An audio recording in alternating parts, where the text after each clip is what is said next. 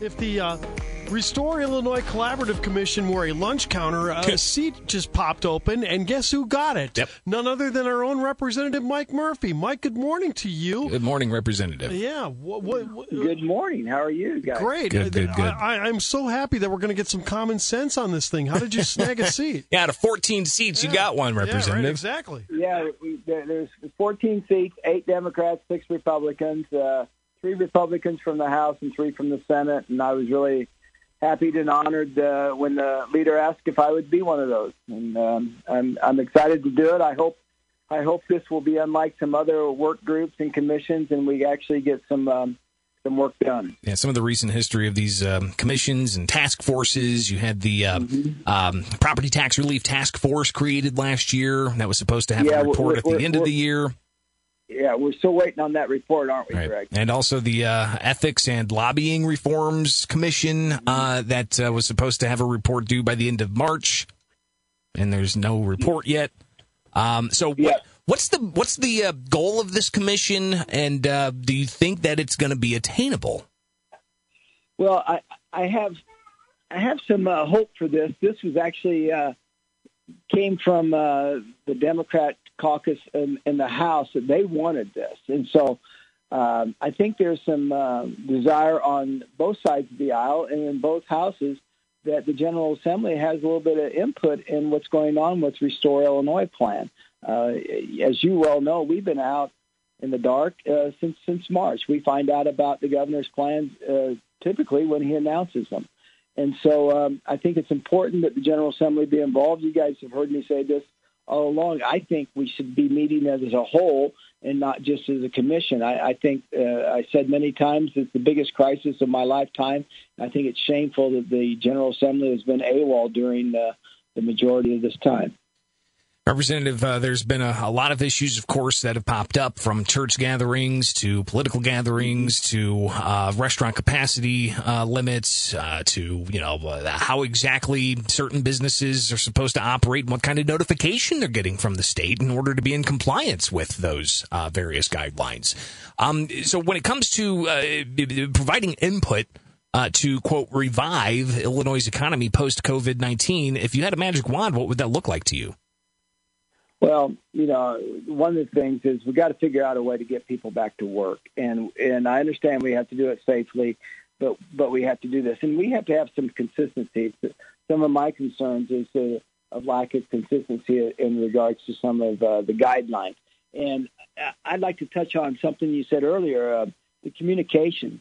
Uh, sometimes uh, uh, we've rolled out, we've had new guidelines set for for Monday, and, and they don't find out the what, what the guidelines actually say until Sunday night, and and that's just not right for a business. If they if they have to go out and buy plexiglass or do this or whatever, they need to have that um, knowledge more than a, a day or two in advance, and and I think that's been a big failing of. Um, of Restore Illinois is uh, just not getting the guidance. I had a lot of uh, hairdressers and barbers uh, were concerned they didn't know what they needed to do until the very last minute.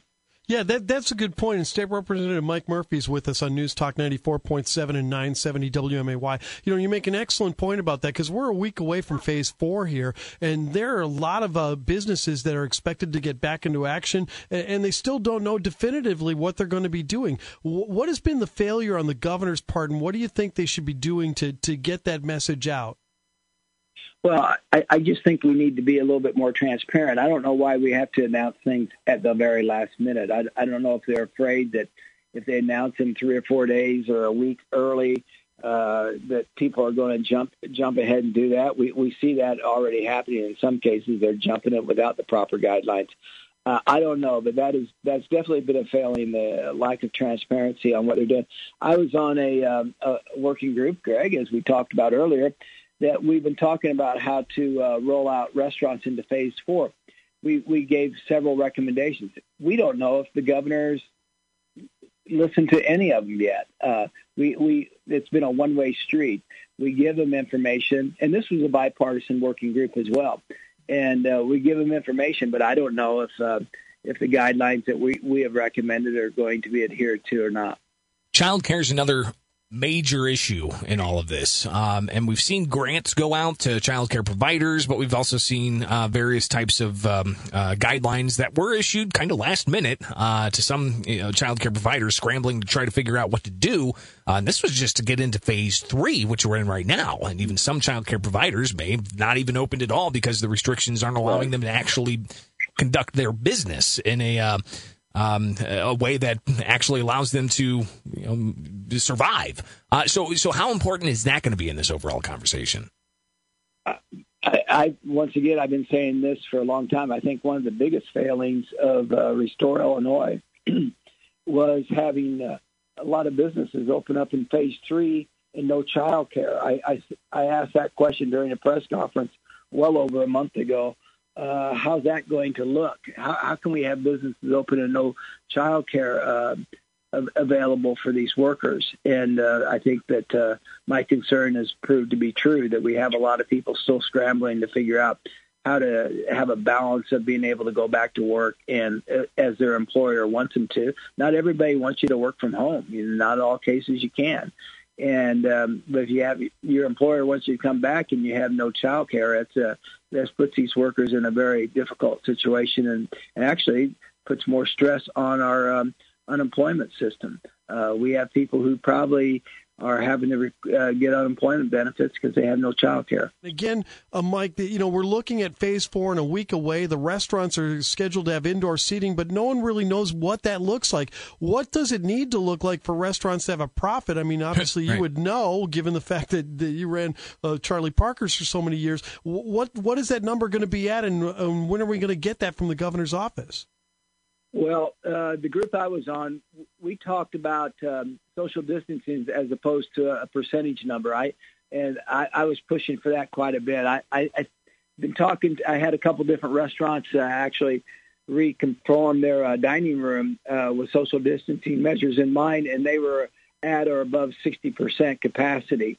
And I think it's I think it makes more sense if we put um, the six foot social distancing, different things like that, in in play. Uh, maybe some um, barriers. I was in um, my old restaurant just uh, last week, Charlie Parker's, and you know they have uh, some booths, and they they put in uh, curtains between the booths to uh, protect protect the people there to uh, hopefully be able to to keep uh, the capacity uh, what they need it to be to be profitable. And I think things like that make more sense than say you know 50% capacity because I, I've pointed out I've been into some small diners where you know they're going to have trouble having any capacity. You know they're so you know like. Um, Bill's Toasties in uh, Taylorville. I don't know if either one of you gentlemen sure. have been to that great establishment. I recommend everybody go to it. It's one of my favorites. But you know, a six foot distancing that place is going to be difficult because they don't have uh, hardly six foot at all. And so uh, I, I, I was pushing for uh, social distancing as as opposed to just a percentage. Representative, we also got schools. Um, whether or not that's going to happen this fall, uh, it's still a big question mark. Uh, there are some summer school activities, but uh, a lot of uh, regulations there with social distancing and masks and whatnot. So I'd imagine that's going to be part of the conversation. But overall, uh, this is to look at reviving the Illinois economy. Uh, and we're starting to talk yeah. about, you know, things like honestly, drastically reform major sector, sections of the economy from what it was just three months ago. Um, what do we really need to drill down into to, uh, in a way, change Illinois' overall economy? Uh, because it, even before COVID 19, uh, we were you know, the highest unemployment rate. We've had, um, you know, a lot of uh, population loss. And again, this is all before the COVID 19 crisis. What's the root problems there? And do you think that those will be addressed? I, I certainly hope so. I, I don't want to call it a, um, a bright spot or uh, something good about COVID because I don't think anything has happened. But I did I do think it shined light on the importance of a, a strong economy in the state of Illinois. We, we've seen what happens when our independent small businesses have been shut down, and that's when you think about it. That's that's the people who have been hurt the worst. Some of the big box stores, uh, retail wise, survived. Even some of the uh, uh, the national chains and restaurants, actually, who was uh, especially when you're talking about fast food. uh, they were able to survive, and some some have done great things during this time that was set up for drive up, drive ups, and uh, different things. So I think this shined a light on the fact that we need to uh, maybe look at uh, workman's comp reform that we've been asking for for, for years, and some of the uh, uh, measures that we got passed uh, a year ago when we when we did the budget. We had some business incentives there. There, we need to look at some of those and expand upon those. Even uh, we have to build up the economy. Greg, you hit it right on the head. The uh, Illinois economy wasn't great, even though the national economy was in good shape before COVID.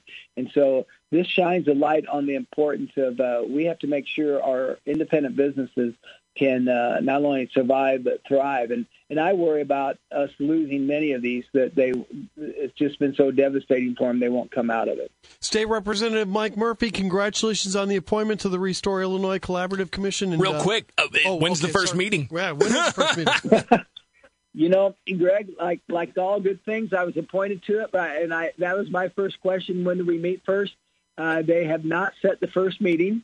And uh, well, and I haven't even told. I've been reaching out to legislative leaders, um, press mm-hmm. offices, and asking multiple days in a row, any update, any update, any update, uh, and I haven't seen any full list yet. Uh, so no, I appreciate I, you coming on and, and sharing with us some of your thoughts after you've been appointed to it. Yeah, it, one thing, uh, hold us to this. Uh, I was told we are supposed to issue a report every 30 days, and so uh, uh, just let you know that, Greg. Yes. I'm sure you'd yeah. like to ask that question. Okay. Yeah, no, and uh, yeah, I saw that in the in the law spelled out. And the first report's due July 1st. Good luck on getting that done because really? uh, the clock is ticking. This right. It reminds me. It kind of reminds me of my college days, Mike, trying to bang out a report in a couple of days. You know, like, well, I, I, was going to say maybe maybe I better get working on my first report. Right, yeah, right, exactly. Listen, Mike, thanks so much for keeping us updated. We appreciate it. All right. Hey, you guys know to call me anytime. All right, you bet.